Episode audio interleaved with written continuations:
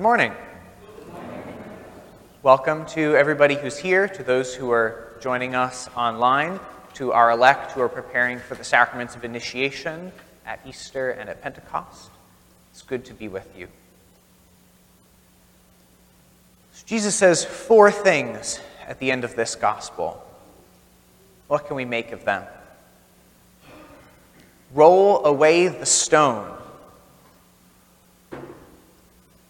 If you believe, you will see the glory of God. Lazarus, come out. I was waiting all week to get to say that. And untie him and let him go. We can imagine ourselves, anytime we do this, we read the Gospels or we hear the Gospels, we can imagine ourselves uh,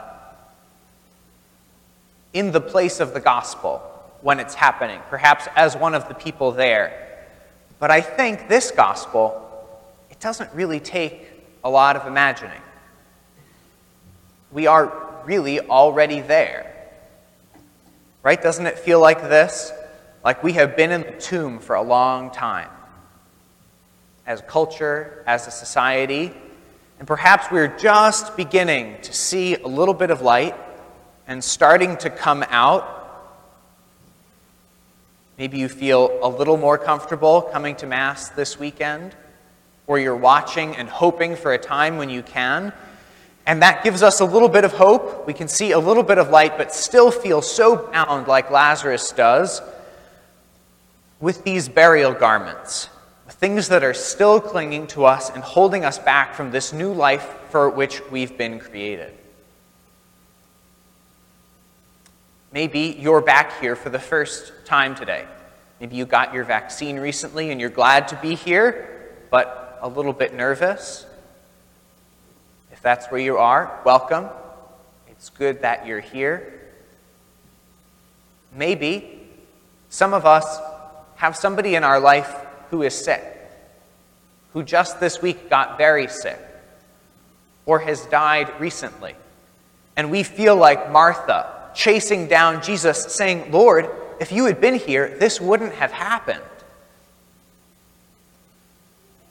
And I think all of us are like Lazarus, still wrapped up in these garments. Can be different things. It could be an addiction, it could be an unhealed relationship, it could be some kind of long term suffering. And we want someone to come along and say, Untie me and let me go.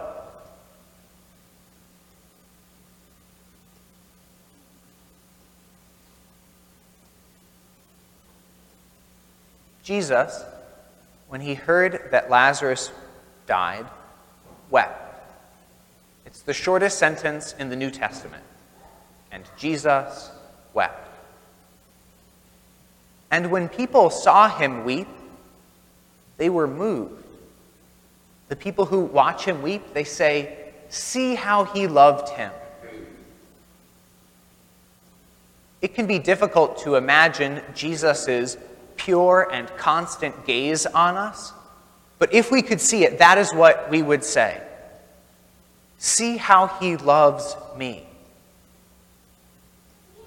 If you could see, right, yes, exactly. if you could see the way he's gazing at the person sitting next to you, that's what you would say. See how he loves him. See how he loves her in awe. There's only one thing that made Jesus weep, and there is only one thing that can stem the flow of his tears. He wants us back. How does He want you back? Does He want you back once you have better grades? Does He want you back once you're fixed? Does He want you back once you like the way you look? No. This is not the way He loves. The Father affirms that it is good that you exist.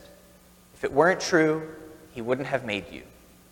And He delights in you exactly as you are, right now, in this moment, and nothing you have done or could do will change that. He loves you as you are. And so he wants you back. He wants to heal and transform. He wants to breathe new life, true life, into your life. But we have a share in this. We get to cooperate in this. There are some things in this gospel that only Jesus can say, that only He has the power to do. He says, Lazarus, come out. Only He can do that. But He tells other people to roll away the stone. What that means is that we have a share in the liberation of ourselves and of the people around us. It's God's initiative. He's the one who does the work, but we can help, and we're called to help. Get some of the things out of the way that block us and block other people from receiving Jesus' healing. That's part of what we're being invited to right now.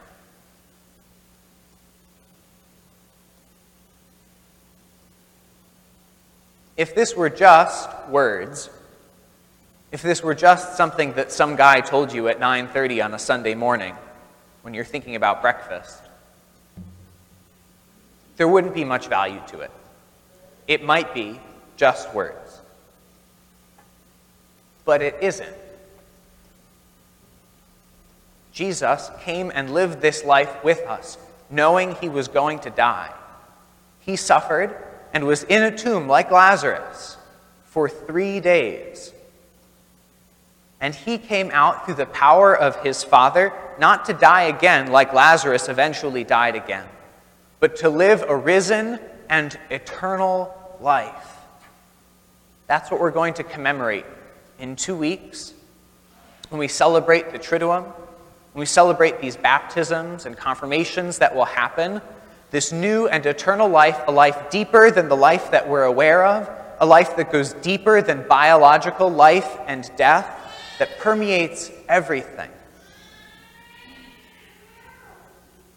But we weren't there. No one was there when the resurrection happened. No one saw it happen. And Jesus has compassion on the fact that we often need to see things to experience them, to believe them. And so when we come to Mass, he feeds us with that body that suffered, was in the tomb, and rose glorified. That body is here. He wants us back. He has our back. And he gives himself always, always and again, back to us.